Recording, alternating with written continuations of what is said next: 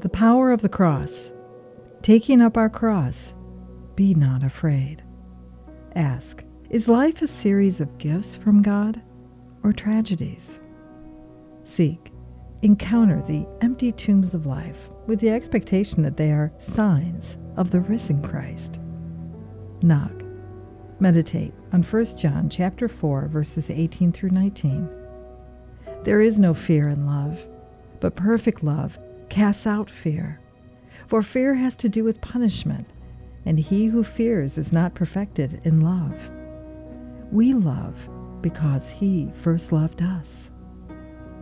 How do you view the events of your life? As God punishing you, or as God showering you with gifts? Is your image of what God is like from the way Jesus reveals God to us, or from some other source? Transform your life. Accept the cross whenever it presents itself to you in daily life. Do not flee from it. Do not shrink from it, but embrace it in the name of Jesus.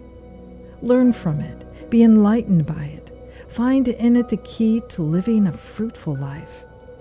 Think of this every time that you sign yourself with the cross.